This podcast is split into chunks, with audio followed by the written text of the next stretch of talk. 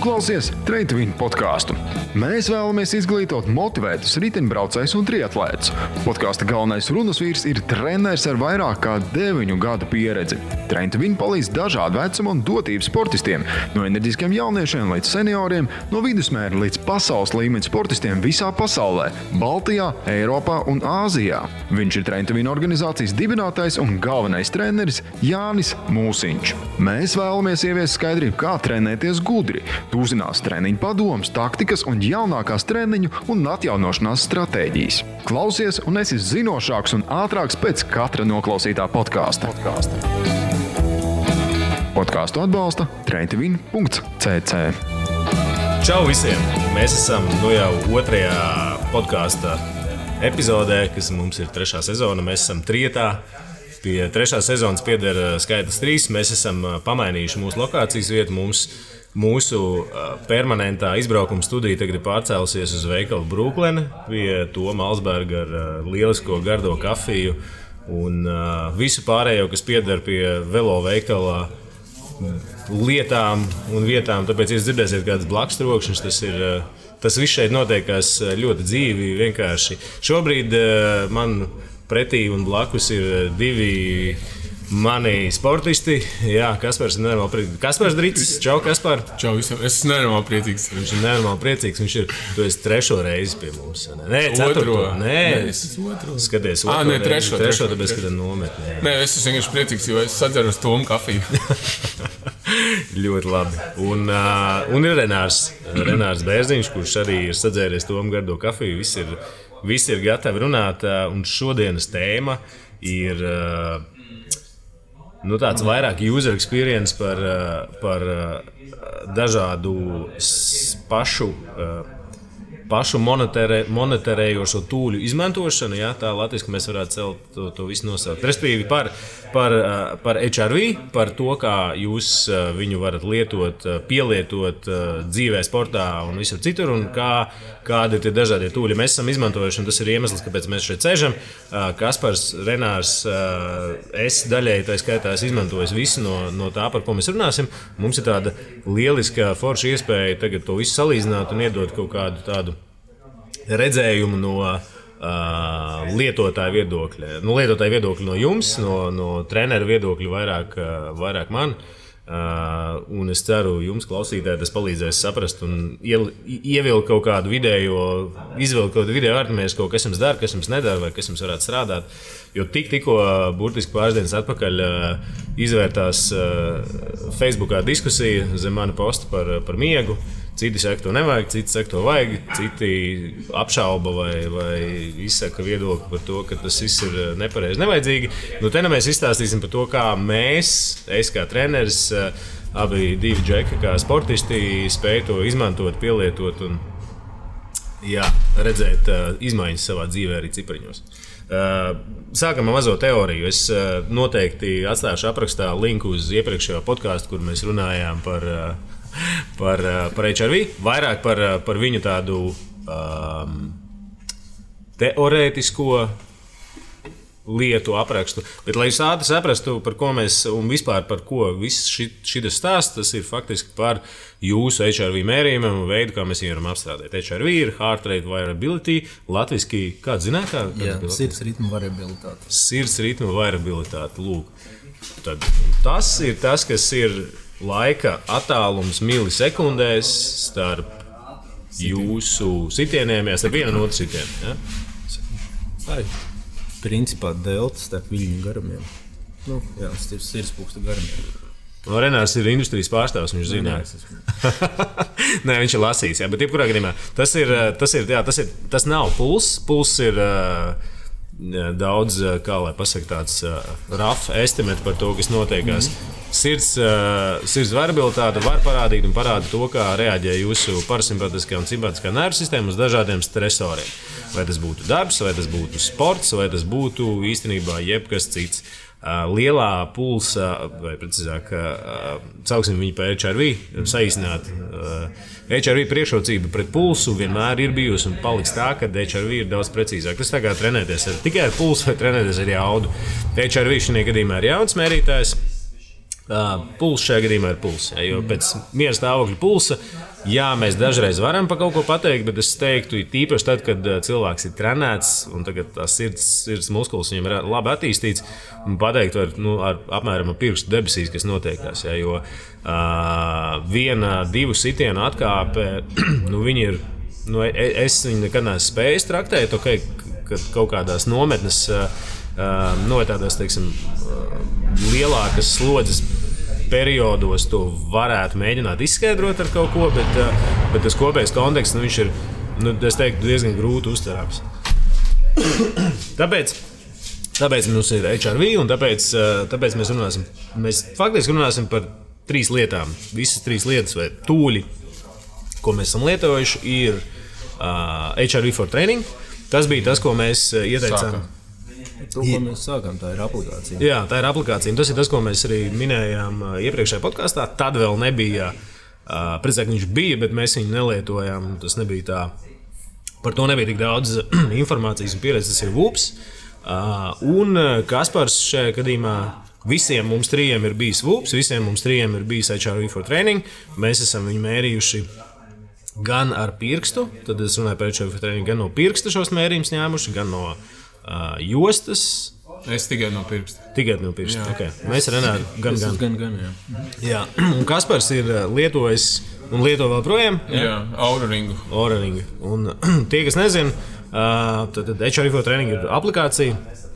Kas ir uzstādāms uz jūsu telefona, vai nu jūs nomērat šo mērījumu, veicat uzliek, uzliekot pirkstu uh, uz zipspuldzes, un tad ar uh, Kā to pareizi sauc ar spektru, bet ne ar, ar gaismu. Fotometrija. Fotometrija es nezinu. Nu, Respektīvi, gaisma, gaisma izgaismo pirkstu, kamera nolasā pulsu.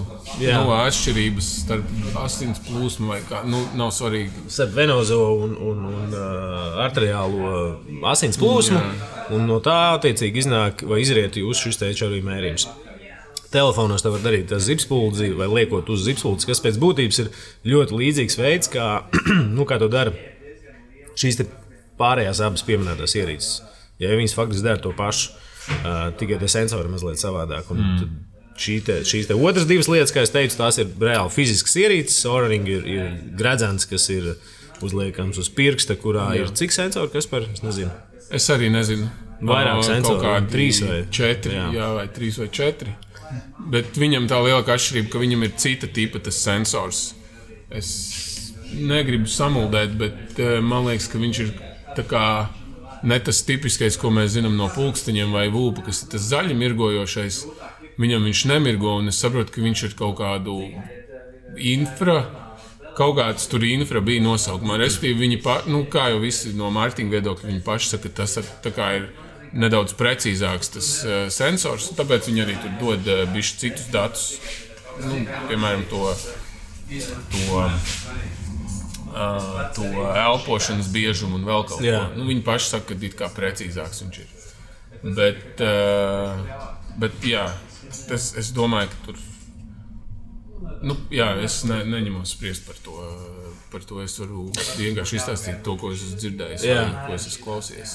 Tā precizitāte visiem, visiem tiem devaisiem ir, es teiktu, parasti atkarīga vai primāri atkarīga no tā, kāds ir pats mērījums. Jo gan, gan vūpu, gan orīņš, varbūt tās ne, jo orīņš fiksēti atrodas vienā vietā, un objektīvi droši vien, ka viņš ir, nu, tā ir viena no tādām ļoti veiksmīgām vietām, jo pirksts ir Tur ir pietiekami daudz uh, kapilāru asinsvadu, tur ir pietiekami daudz gaļas, ļoti vienkārši izskoties. Līdz ar to viņš arī nekustās. Baigi, ne? Viņš ir diezgan piesprādzis. Es, es teiktu, ka no, no, prakses, no prakses īstenībā ir otrādi, ka to gradzenu izkustināt ir, ir vieglāk. Tāpēc, ka pirksti maina, maina apjomu. Uh, un uh, guļot, uh, nu, viņš tomēr gredzens, nu, viņš nebūs tik fiksēts. Vūps ir fiksētāks. Mm. Bet nu, tas tas viņš rāda tos pārtraukumus, bet tie pārtraukumi ir ārkārtīgi rēti. Mm. Es mhm. domāju, viņš strādā. Um, nu, ja nav gluži tas gradzens nopirks tā, ka viņš ir uh, super brīvs, tad es, nu, nezinu, es arī, nu, kā jau es pirms tam teicu, tajā grupā, nu, es pirms nopirku, es tādā Facebook grupā ir uh, tie visi auraringu lietotāji no pasaules tur. un Tad, uh, par to īsti neviens arī nesūdzās, ka būtu baigie, baigie datu pārtraukumi. Tāpat arī nu, tiem, kas varbūt par to kameru domā, ka tas ir neprecīzi telefonam. Es uh, savulaik biju esot tāds datu, datu gigs. Uh, nu, ja tu noliec uh, pulsmetru un skaties kā telefonu, nu, pieņemsim, gārminā vai, vai, vai tas, kas mēra pulsu un, un uz kameru, nu, tad viņi īstenībā ir ļoti precīzi. Jā. Pulsu mērījumā ziņā viņi noteikti ir ļoti precīzi. Tieši tā, es domāju, ka pulss īstenībā, no, es esmu darījis tieši to pašu. Pulss tiešām neatšķirās. Un, mēs tieši pirms ētera vēl runājām, HRV for training ir, ir medicīniski validēts. Ja? Viņam ir papīrs, kas apliecina, ka tas, tā viņa metode strādā un strādā labi. Tehnoloģija ir validēta. Jā, tehnoloģija, piedošana. Tas, kas manuprāt ir un ko es esmu redzējis uh, dzīvē un praksē, problēma ir uh, tur vai tajā.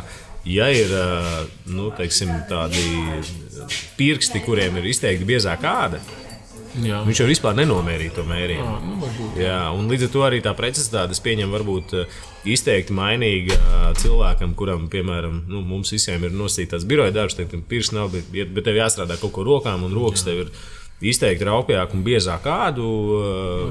Tas vienkārši nestrādā.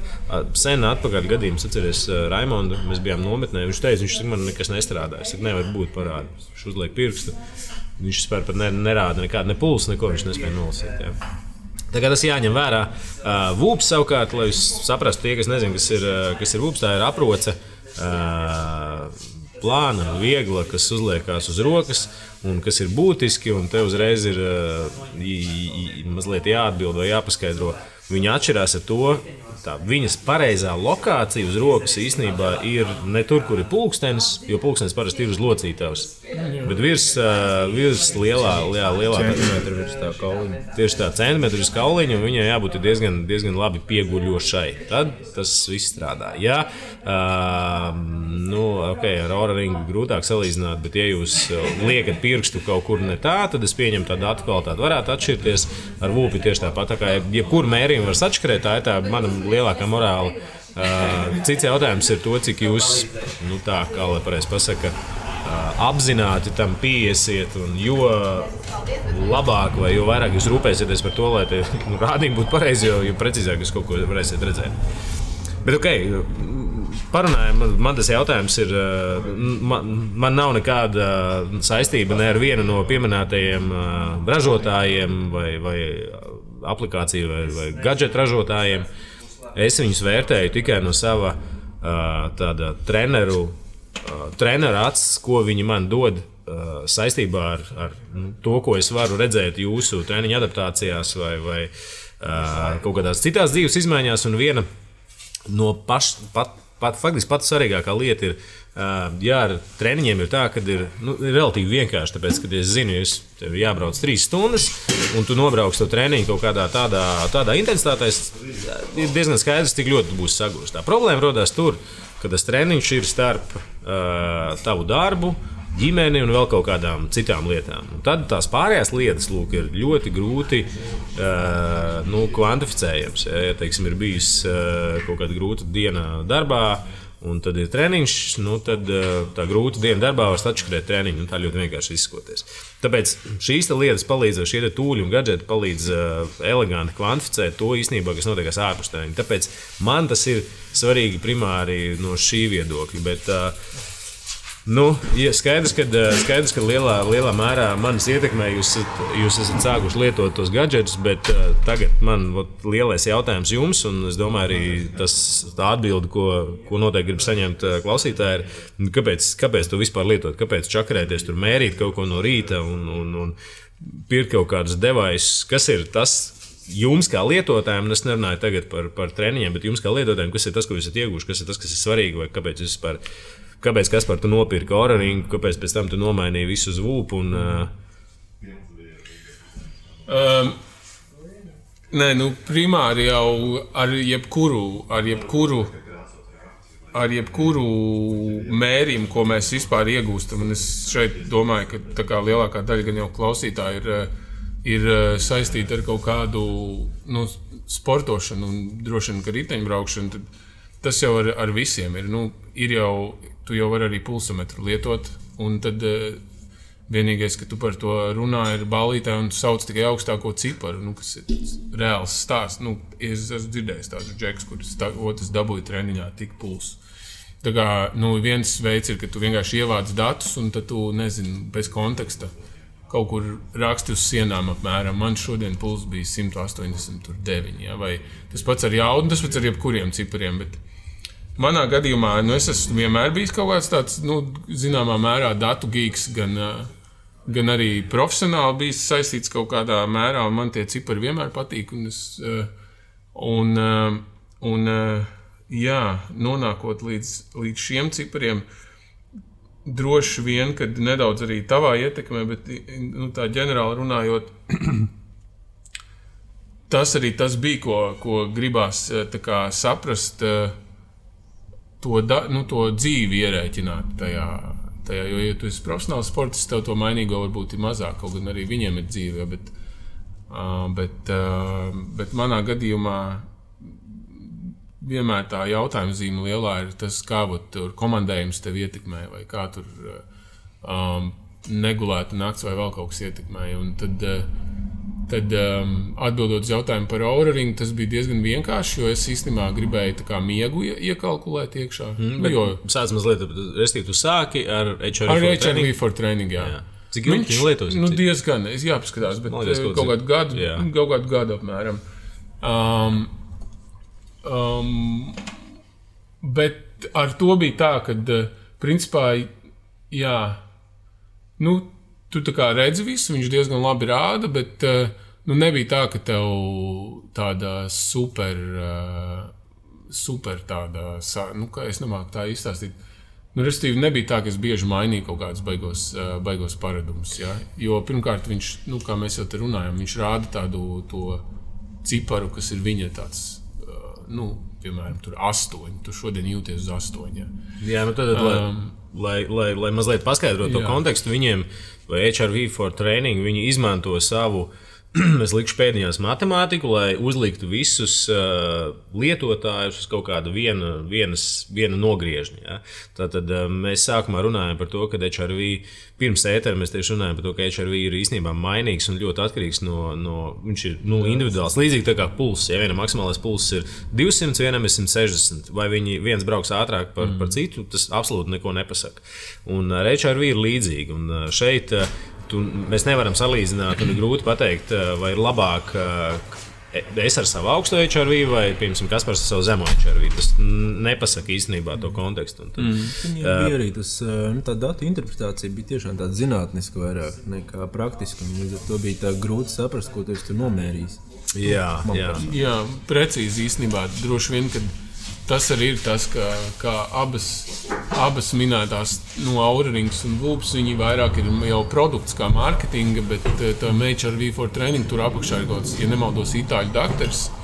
Un, eh, un tas ir tāds ļoti zinātnisks, jo es tur, tur nepieminēju šoreiz, bet eh, nu, kopumā jau tas HRV koncepts kā tāds uh, treniņos nav nekas jauns. Tu jau izmanto, uh, izmanto nezinu, cik 30 gadus, 40 jā, gadus. Jā, kaut kāds ļoti, tāds. Ļoti sen, jā. Tā kā, ta, tas arī, kā Renārs saka, jā, nebija tāda produktu īsta, kā jā, tie cipari ir. Oh, bet ko tagad darīt ar viņiem un, un kā tas kā... to, Tas ir reāls pudeles. Tāpēc, ka Tomam šodien, šodien vakarā ir kā reiz pasākums pēc viņa, pēc viņa sacensības, tāpēc ir normāls fons. Riteņbraucēji iedzer arī alu. Jā. Kaverī drinks. Tieši tā. nu jā, un, un, un tad par cik, nu, par cik tas Protams, eh, tas recovery jautājums un atjaunošanās ir visu laiku apkārt, un, eh, un, eh, un arī tas miegs tagad ir parādījies tādā stilīgumā, stilīgumā fāzē. Tad loģiski gribējās kaut kā kvantificēt to, to, to, tos rādītājus par miegu, un tad bija tā kā izvēle starp to, to vulpu un auru. Un uh, Renārs jau tad jau bija pilnīgi pārliecināts par to, ka viņš sūtīs vulpu. Un, Man personīgi pirmkārt likās, eh, kāpēc es pirmo nopirku auru, tāpēc ka man likās, ka tā jostiņa, kas ir lūpam, būs nu, nērta un tas gradzens likās pieejamāks. Tāpēc, tā kā, un uh, otrs, ka nu, viņiem ir dažādi biznesa modeļi. Tur tu no aura ringu tu nopērci un viss. Cik maksāja? Cik? Man liekas, viņam pilnā cena galā ir 300 eiro, 315 vai 300 eiro, un, bet tas nozīmē, ka nav nekāda uzturēšana par uh, aplikāciju, neko. Ja? Okay. Jā. Un uh, tāpēc es man ne, negribējās. Man īstam latvietim gribās nopirkt un, un, un uh, saņemt un uh, visu, nevis maksāt katru mēnesi pēc tam. Bet uh, es viņu palietoju kaut kādus trīs mēnešus. Un viņš, nu, ļoti, nu, viņš ir tiešām labs, uh, labs devējs cilvēkiem, uh, kuri varbūt nu, nesporto tik daudz, cik es to daru, vai, vai nu, dara to vienkārši fiziskultūras līmenī, kā miegu rēķina. Viņš ļoti labs un ērts, ērts devējs. Bet uh, viņš nekādi, viņš ļoti pagaidām, vismaz viņš ļoti vāji spēja iekalkulēt iekšā aktivitāti. Kas nu, manā gadījumā ir būtiska sadaļa, un tad es kaut kā tā kā palieku, paliku tā kā nu, Jā. kaut kur. Un tad es domāju, man tā doma bija tāda, ka, hei, nu, ja jau man viens ir, nu, es paņemšu īsāko termiņu tam būpam un nu, salīdzināšu abus. Jo, nu, tas bija tīri mans kā data geek kaut kāds tāds uh, vēlme salīdzināt. Un tāpēc es uh, nopirku to, to, to būpu. Un, uh, un tad nu, jau es kaut kādus. Man nav daudz, kāds trīs mēnešus man ir abi divi. Mm. Un, uh, principā es teiktu, ka katram jāizvēlās, uh, katram jāizvēlās tas koncepts, ko vajag. Bet manā skatījumā ir tā, ja tu to dari, ja tu ar sportu nodarbojies diezgan daudz un arī ir bieži, tad, eh, tad eh, Vūps eh, to lielo bildi, to lielo bildi parāda, manuprāt, labāk. Lai gan man arī nav vispār nekāda. Es viņus visus esmu pircis par savu naudu, man viens nedod, nemaksā neko, man nav nekāda tur interese uh, par to visu. Tāpēc, nu, īsumā, īsumā garumā tā es, mm. tā es, tā es pārgāju pie, tā, pie, tā, pie, pie šiem tādiem diviem. Mm. Kontekstam uh, VUPA biznesa modelis ir uh, subscription based, respektīvi, tu maksā par uh, vai abonē. Tu vai nu, nu mēneša abonēšana maksā, vai arī nu uzreiz tur gada vai pusotra gada abonātu. Jā, bet tev visu laiku ir jāmaksā. Tas nav tagad nopirkt devaisu. Jā. Un viss. Nu, respektīvi, devais ir faktiski tev bez maksas, jā, un tu maksā tikai par abonēšanu. Uh, viena lieta, ko es uh, tieši vakar uh, domājot un gatavoties šim podkāstam, es sapratu, uh, ka, kas ir labi vai kas ir priekšrocība. Trūkums mums kā lietotājiem, tāpēc, ka tev nāks maksāt katru, katru mēnesi. Vienalga, vai tu samaksā vienā maksājumā par 12 vai, vai 18 mēnešiem, vai, vai katru mēnesi. Uh, Bet uh, tas, ko mēs iegūstam, īstenībā ir zināma šī te produkta ilgmūžība, jo uh, es pieņemu, ka par šo naudu viņi ir gatavi un spējīgi labāk uzturēt un pilnveidot to platformu, kas īstenībā ir tas pats galvenais. Jo okay, viens ir nomērīt datus, otrs viņus ir apstrādāt un iedot mums kā lietotājiem. Ja? Un šajā gadījumā, ok, Oranžs tagad ir populārs, ja viņiem nebūs nekādi citas papildus features, ko, ko piepārdot klāt, viņiem vienkārši tas biznesa modelis pēc kaut kāda laika var beigties. Jo būs uh, fiksēts skaits lietotāju, kurš augs pietiekami maz, bet tā datu bāze un datu, apjoms patiesībā, kas ir jāuztur, ir diezgan liels. Jā. Jā, jā. Viņi liek visu laiku klāt. Vēl kas, manuprāt, tā tīra no lietošanas viedokļa, kas ir baigi būtiski saprast vai pasvītrot klausītājiem, tīpaši tie, kas nav lietojuši nevienu no viņiem. HRV for training mēs veicam vienu mērījumu. Vienreiz dienā. Jā, nu, nu, mēs rīt, kad tu esi pamodies. Jā, principā, tieši tā. Tas ir tāds foto uzņēmums tam, kas ir tev no rīta. Mm. Uh, Pienosacījumi, protams, un tur ir tas, tas konteksts arī ļoti svarīgs. Jā. Uh, ja tu esi pamodies un izlasījis pirmo e-pastu vai WhatsApp ziņu, un tas tev ir nezinu, no tava bosa, kurš tev saka, ka pēc desmit minūtēm jābūt darbā, tad principā neko nemērīt, tāpēc ka tajā brīdī mm. tas, tas viss ir jau aiziet, aiziet nebūtībā. Uh, Ora rings. Ok, tur ir vairākas versijas. Tu vari viņu atstāt visu dienu uz pirksta, vai ne? Visu dienu mērīt. Jā, jā. Vai arī kā vairums droši vien viņu lieto, viņu liek uz, uz nakti. Uz nakti jā. Jā. Savukārt, Vulpa, nu, es teiktu, pap, viņš faktiski ir tāds always on. Viņš ir always on, un tu viņu neņem nost vispār mēri visu laiku. Jā. Jā, tātad pat, pat tad, kad uh, jāuzlādē baterija, uh, ir speciāli tāda tā powerbanks, ko tu uzāķē viņam virsū, un tu, tu turpinās notiekās vispār tu, turpmākie mērījumi. Tas, kas citu, man, uh, man uh, vairāk imponē, viena lieta, kas man patīk uh, Oranžam labāk, ir tas, ka tev ir iespēja izslēgt Bluetooth modeli, moduli. Piedošana. Ko tu nevari izdarīt, ko tu nevari izdarīt upā. Viņš visu laiku ir ieslēgts, visu laiku viņš, viņš kaut ko pārraida. Ja, kas nozīmē, ka tev uz rokas faktiski visu laiku 24, 7 ir, ir raidītājs. Ja.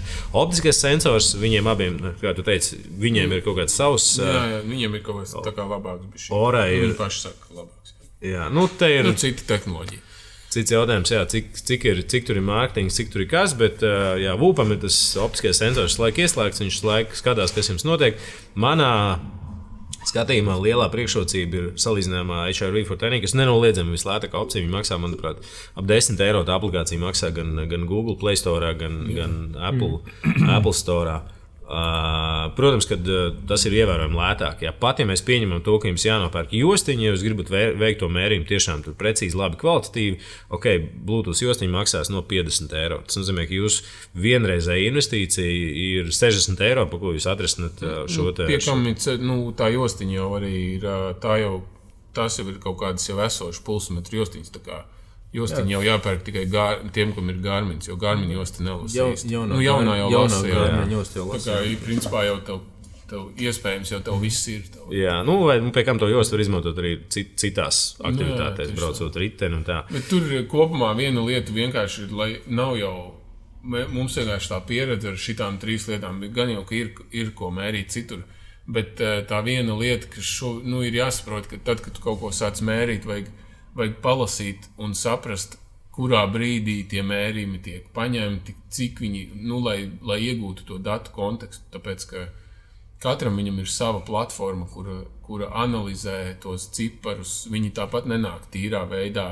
Visi tie dati, kas tev ir tajā aplikācijā, nenāk tīrā veidā. Viņa lielākā daļa, ja tu sāc iedzināties, īstenībā ir caur matemātiskiem moduļiem rēķināti. Nu, atskaitot pašu HRV jā, jā. un rī, to resting heart, kā, kā viņš Latvijas saucās, nu, no rīta miera stāvokļa pulsu. Jā.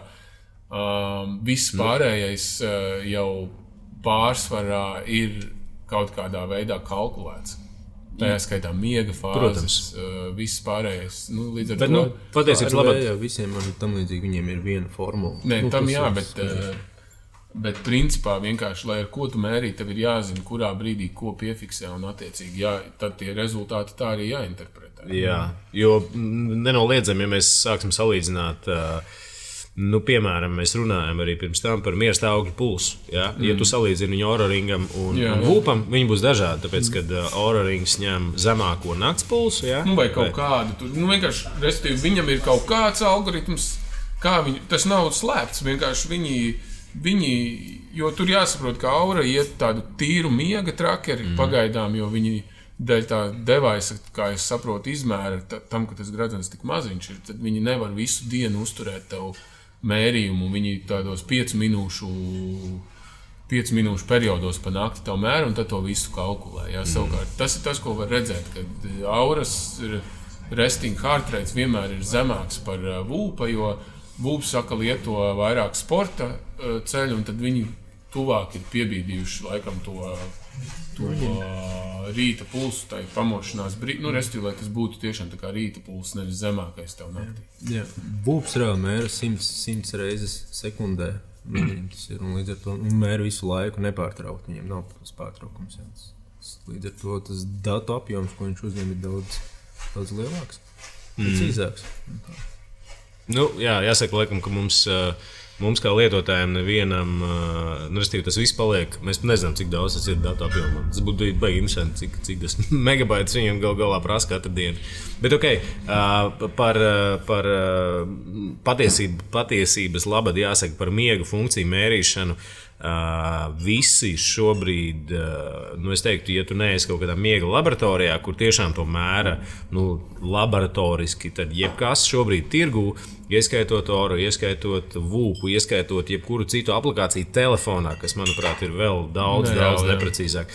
Jūs, tas, ko jūs varat saskaitīt, ir tikai miega stundas, un šajā gadījumā tas, kur es redzu tādu zināmu pievienoto vērtību šiem abiem trakeriem, ok, mēs pat pieņemot to, ka tas ir ap, aptuvens mērījums, kurš Nu, visticamāk, atbilst tur par kaut kādiem procentiem. Es nezinu, es minu šobrīd, bet es pieņemu, skatoties uz cipriem, redzot savu pieredzi, jūsu pieredzi. Visticamāk, procentiem 80 ir atbilst, nu, vai pat vairāk patiesībā. Ja?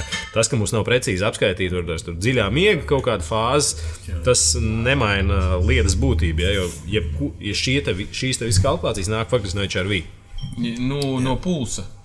Nu, Nu, no pulsa un HRV, Jā, jā, jā. jā. jo viņi tā kā rēķinot, ja tev ir tas remslīps, tad tu kā bišķi ne, neguli tik ļoti, nu, apmēram, ja tu guli kā akmens, tad tu esi tā kā dīpslīpā un vēl kaut ko. Bet es klausījos podkāstu, kur bija, kur bija auras, auras uh, kaut kāds VP of sales, man liekas. Vienalga kaut kāds no augstiem, viņš pat podkāstā pateica, nu, nu, tās miega fāzes ir stipri, stipri teiksim, neprecīzas. Nu, viņš teica, nefokusēties uz to. Uh, p- bet nu, tur ļoti vienkārši, manuprāt, tu vienkārši skaties savus ciparus un skaties viņus šodienu pret vakardienu vai kaut kādā vidē, nu, sevi pret sevi. Jo, visu, jo ja tas algoritms ir viens, kas rēķina, tad viņš vienmēr rēķina līdzīgi. Un tātad nu, viņam pašam pret tevi būs kaut kāda, tu, tu redzēsi, vai tu gulēji labāk vai sliktāk. Tas, ka tev bija tur mērīties ar to, ka tu biji divas stundas dīpslīpā, nu, man liekas, tas, tāds, tas tajā grupā notiek, kurā es jau minēju. Bet, eh, man liekas, tāda sacenšanās ar šiem cipariem ir, ir, ir vēl neiedzīgākā sacenšanās ar jaudas cipariem, jo tāpēc, ka tas katram tur ir pilnīgi savādāks un tur vienkārši. Tur, Tur ir tikai Respektīvi, tevi. Visu šīs ierīces references tu pats vakardienas. jā. Nu, tas īstenībā, teiktu, man, manuprāt, arī viena no tādiem lieliem, lieliem benefitiem, vismaz, ko arī eh, promotē VUPS, ja, ka viņi tomēr mācās no taviem datiem. Restīvi, viņiem ir iebūvēts kaut kāds artificial intelligence tajā visā, kas spēj prognozēt to, kāds tu pats pret sevi būsi. Ja, jo izējām cauri arī tiem, tiem cipriem, īstenībā, ko, tad, ko tad cilvēki dabūja. Tāpēc, kad nu, šķietami tagad ir jāatbild uz, jā, jāatbild uz jautājumu, kāpēc, kāpēc visi nelieto HRV, for- kāpēc jūs lietojat VUP. Ja, jo, uh, HRV for training maksā 60 eiro, kā mēs nu, 10 eiro, ja tev ir josta. jā, es iztiku desmit. Es, jā, nu labi, es nopirku jostiņu, bet viņi man arī noderēja. Tā kā pa lielam arī tikai desmit. Jā, nu tad 10 Bet, eiro ā, pret raflī 300. Jā? Jā, Ab, abos gadījumos. Es, Nu, es, jā. es varu arī paskaidrot, kāpēc es pārgāju no HRV for training uz, uz, uz VUPU. Tāpēc, ka pirmkārt, tas rīta mērījums ir. Man tas bija kaut kāds zināms apgrūtinājums, tāpēc, ka atver acis, saprot, tev pirmais kaut kas ir jāizmēra. Bet tev dažreiz domās, ir tev grib aiziet uz stoleti. Un tajā brīdī, kad domās, ka tev vajag aiziet uz stoleti, vai nu, labi, nevis domās, fiziski tev vajag. Tad uh, tas mērījums vienmēr bija neprecīzs. Tur rīta pulss bija augstāks, tur viss HRV bija savā zemāks. un Tur viss bija pareizāk sakot, saprast, ka tas mērījums ir galīgā tūtā. Nu, lūk, tas tādā gadījumā, protams, nu, liek padomāt, ka tev vajag kaut ko citu. Jā, es biju izrakājis internetu, tam līdzīgi kaut kā diezgan nejauši no, nonācu līdz vulpam. Un es ilgi domāju, vai viņu sūtīt vai nesūtīt. Tomēr tā summa nav maza. Un arī tā piegāde arī bija tā, kā bija. Bet, nu, labi, es, nu, jau tas ir gads riņķī. Es pie viņas nonācu, viņu lietoju. Es no rīta principā, pamostos. Man nav viss jau ir izdarīts automātiski. Backgroundā principā tādā ziņā. Es mm. savādu vai nu no rīta vai drusku vēlāk. Es savādu tos atbildus to jautājumiem, kā es jūtos, kā es esmu gulējis vai nu, vēl kaut ko. Nu, Nu, pa lielam tā es arī apstos, apstos kāds man bijis no rīta HRV, kāds man rīta puls bijis, kā es esmu gulējis. Jā, tā kā vēl viņiem ir tas coach, kas ir pasakts, cik tos stundas būtu vēlams gulēt. Un te es apstos, jā, pa fāzēm, bet, nu, kā es esmu gulējis, uzmetot. Bet, nu, tas, laikam, nav tas galvenais, jā, kam, uz ko es fokusējos. Jā. Nu, manuprāt, īstenībā es nezinu, arī šobrīd nevienu. Man, kā jau minēju, ir izskaitīti 12, ā, 12 sportisti, kas lieto, lieto VUP šobrīd. Ā, Neviens par miegu, katrā ziņā, nu, vai šīs fāzes, kad nu, tas, tā- tas, kā Kaspars teica, tas noteikti nav tas, dēļ, kā ir jēga investēt tajās ierīcēs. Tāpēc, ka eh, tā ir arī būtiska atšķirība, jo kur man telefons palika? Es, es par tām miega fāzēm varu pastāstīt, es, cik es esmu skatījies. Nu, ir dienas, ar visu laiku to plus mīnus ir vienādi. Nu, tā kaut kādas references. Un ir, ir bijis kaut kāds smagāks treniņš, vēl kaut kāds stress. Ir, un ir dienas, kad pēkšņi redzi, ka tavs organisms vienkārši pateic, ok, šobrīd jāiedod dziļā miega fāze, un viņi krietni vairāk nekā citas dienas. Un tu redz, ka tev organisms dabiski kaut kādas lietas, procesus organizē. Tev. Mm. Ne, vienkārši, no es gribēju teikt, ka Vūps vienkārši nefokusējās uz to miegu. Tāpēc, ka aurā to miegu var analizēt daudz labāk, un tur īstenībā var redzēt, labāk, kā tās fāzes mainās. Tā kā mm. nu, ļoti vienkārši un labāk var redzēt. Jā, pats, Tāpēc, ka viņiem ir cits fokus, tas, ko mēs runājam. Pats, pats Vūps arī ir pateicis, ka viņiem in general interesē kopējais stundu daudzums, mm. nevis tā tās miega fāzes. Jā, jā. Tās, es godīgi sakot, tas gadus neesmu sapratis, kā es varu ietekmēt tās miega fāzes. No tā. Nu, manuprāt, general, manuprāt, arī īstenībā nav. Tās ir, tās ir tik, nu, tīri fizioloģiski runājot, tās ir tik iebūvētas kaut kādas autonomas funkcijas, tev, ka tā iespēja viņas ietekmēt, nu, es teiktu, ok, ja tu atmetīsi tur darbu, neies uz darbu, meditēsi, uh, vingrosi, un, un tev būs tāds absolūti uh, nu, zen dzīvesveids, es pieņemu, ka viņas varētu mainīties. Es pieņemu. Bet, uh, noeksperimentēt. jā, bet manuprāt, tas ir vienīgais veids, īstenībā. Tās, tās ir lietas, kas notiek, tā kā tu teici, ja? mm. ķermenim pašregulējošie procesi, un ir lietas, kas not, vienkārši notiek, tāpēc, ka ķermenis kā, saprot, ok, viņam tagad ir jāatpūšas, un, un tas arī attiecīgi notiek, izpaužās miegā. Mm. Uh, bieži vien arī to redzēt HRV un tā tālāk. Mēs, Trentuvīn, sportista sagatavotībai pieejam holistiski. Uzņēmuma sastāvā ir vairāki treneri, kur katram piemīt īpašs darba fokus un iemaņkrājums. Turklāt mums ir arī savs uzturs zinātnieks. Tas viss mums ļauj atrast labāko risinājumu jebkuram tavam sportiskam mērķim. Ar vairāk kā 9 gadu darba pieredzi izturības sportā mēs palīdzēsim sasniegt tavu mērķi un pacelsim tavu sniegumu jaunajā līmenī. Trentuvīn.cc lapā atradīsi divus dažādus individuālo treniņu pakalpojumu pakas Advanced un Premium. Pakalpojumu baka premium ir radīti motivētiem atlētiem, kas grib izmantot pilnu klāstu ar iespējām, kuras piedāvājam. Veic operatīvas izmaiņas treniņu plānā pēc nepieciešamības, komunicē ar savu treneru ikdienā un izmanto visas iespējas, lai uzlabotu savu sniegumu. Advanced pakalpojumu paka ļaus tev sasniegt savu mērķi ar intensīvākiem treniņiem un iknedēļas treniņu plānu. Vairāk informācijas trendvin.cc. Un tagad atpakaļ pie podkāsta. Uh, Jā, ok, parunājam par pāris lietām. Mēs, viens arguments ir nu, tas, ka lietotājiem tas ir vieglāk, tāpēc, ka nav vispār nekāda funkcija. Mm. Nu, Restīvi, nav, nu, nav nekas jādara, to tikai jāatbild uz, uz jautājumiem. Tie, kas nav lietojuši nevienu no tām aplikācijām, pēc jebkuras orē arī tā bija. Ar citu orē arī ir kaut kāda anketa, kas tev jāizpild katru rītu. Es nezinu, kas par to. Nav anketas. Nav. Nav anketas, bet tu arī, tur ir tāda kā cita sistēma, kur tu vari tā tagus ielikt nu, apmēram, kas ietekmē. Lasīju vai dzēru vakarā vai ko, bet nav. Ah, okay. nu, jo tu pats, pats vari sakāt, sataisīt savu. Okay. Uh, HRV for training un VUPam ir tā, ka katru HRV for training, tagad tas mērījums ir veikts, tev tiek uzdots uh, rinda jautājumiem, kur tu atbildi, cik tu daudz esi gulējis, kas ir absolūts stundu mm. daudzums, kā tu jūties. Uh, sievietēm tur menstruālās fāzes, jā, nē, un tad, tad tas viss pēc tam tiek, tiek uh, sagramots vai ielikts iekšā tajā tavā rezultātā. Gan VUPam, gan HRV for training. Tagad tās ir divas lietas, kā, kas tev ir Jā. faktiski dien dienā jādara, kas ir mazliet arī iedod manā, manā skatījumā tādu labu accountability. Mhm. Tajā ziņā, ka man kā trenerim arī pat tad, ja man vēl joprojām ir sportists, kas lieto HRV for training, izcili parāda to, kas notiekās nu, sajūta ziņā. Tu katru dienu esi spiests atbildēt uz jautājumu, kā tu jūties. Mm. Un to jau es uh, tagad es... padomāju par sevi. Jā, jā precīzi. Mm. Un tas tu, uzdod godīgo jautājumu, saka, ka es šodien jūtos nu, slikti.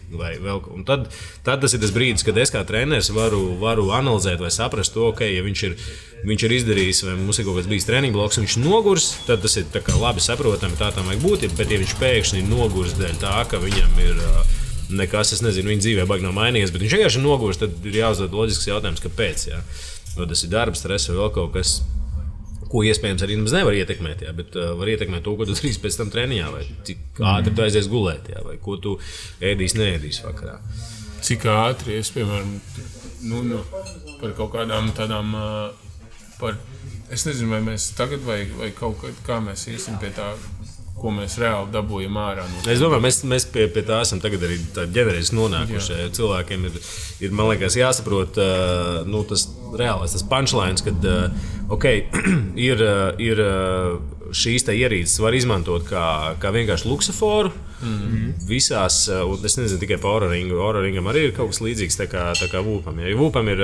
Šādi jā, to skoru, bet par cik viņš, par cik viņš uh, sūdīgi spēja ie, iekalkulēt aktivitāti. Nu, jo, pirmkārt, ja tu aizej uz džimu, tu gradzenu virsū nu, nevari atstāt. Ja? Jā. Un plus tas, ko es pamanīju, viņš ļoti pārreikina aktivitātes. Nu, kā, ja es, piemēram, skatītos pēc dienas, tad, kad es sākumā ilgi, kamēr man bija pirmos divus, trīs mēnešus, to gradzenu nesēju dienu dienā arī nu, kustības, lai dabūtu to kopējo aktivitāti. nu, izņemot tur no uz riteņa, tu nevari braukt, bet to aktivitāti var pie, pielikt. Uh, Manuāli, pielikt jā. manuāli, bet tad viņš viņu laiž ar kaut kādu algoritmu, kalkulē. Sanāk tā, ja es tā kā, piemēram, skatītos, cik man dienā patēriņš kaloriju ir pēc caurriņa, tas varētu tur rīt apmēram par, par, par 50% vai nu es nu, nu, normāli uzbarotos, jo man tur bija kā normāls treniņš, tā tur pār pa 3000. Tur, nu, lai gan īstenībā tas tur nekā. Nekā tur uz treniņā vairāk par kādām tur 400 kalorijām. Piemēram, tu izēji paskriet, nodedzina pēc, pēc gārmina apmēram kaut kādas 400 kalorijas. Grēdienas rāda, ka tam pie 900 vienreiz bija. Nu, kā, nu, respektīvi, kaut kādas lietas, uh, lietas uh, viņš nespēja iekalkulēt, un attiecīgi līdz ar to arī tas recovery scores nenormāli nostaigā. Piemēram, kādreiz viņš tev izēja paskriet, nu, to pašu, piemēram, tu, tu stundiņu viegli paskrējis, un viņš nākamā dienā rāda, wow, vecīt, nu, Tev ir Nu, tu vakar, jāatpūšas. vakar tavs mērķis bija šī, tu pārpildīji viņu divas reizes, tev šodien jāatpūšas. Vai tagad, kad man es dabūju kaut kādu tādu, tādu, tādu tā kā, nezinu, nu, vai vīrusiņu vai kaut ko, un tad atkal bija otrādi, es par cik to gradzenu tagad lietoju par nakti, tad man vūps rāda tā kā sarkano recovery, nu, kad man nav nekā, gradzens saka, go. Nu, tā kā, jo viņš tā kā, nu, go. Uh, līdz ar to viņš rādīja, atkal tajā grupā tur kom, šitie kompetitīvi amerikāņi. Viņi sacenšas ar šiem cipariem, mēģina dabūt to 90, Jā. bet viņš nav precīzs. Uh, precīzs bet Lūks rādīja kaut kādu lūpumu. Pagaidām, nu, šitais, eh, šitai īstenībā es jau tev vakar teicu, ka šitais gadījums ar mani to, to kaut kādu vīrusiņu paaugstināja to manu ticamību tam lūpam vēl vairāk, jo principā man tie, tas viņa, tas, ko rādīja viņš, kāds ir mana tā. Lūps, Tas recovery, lūp recovery sas, sakrit ar manu pašsajūtu ļoti, ļoti tuvu. Nu, tā kā. Bet eh, mēs laikam nobīdījāmies pie šī no, no, no temata. Mēs par tām metrikām runājam. Jā. Mēs sākām, jā. Jā.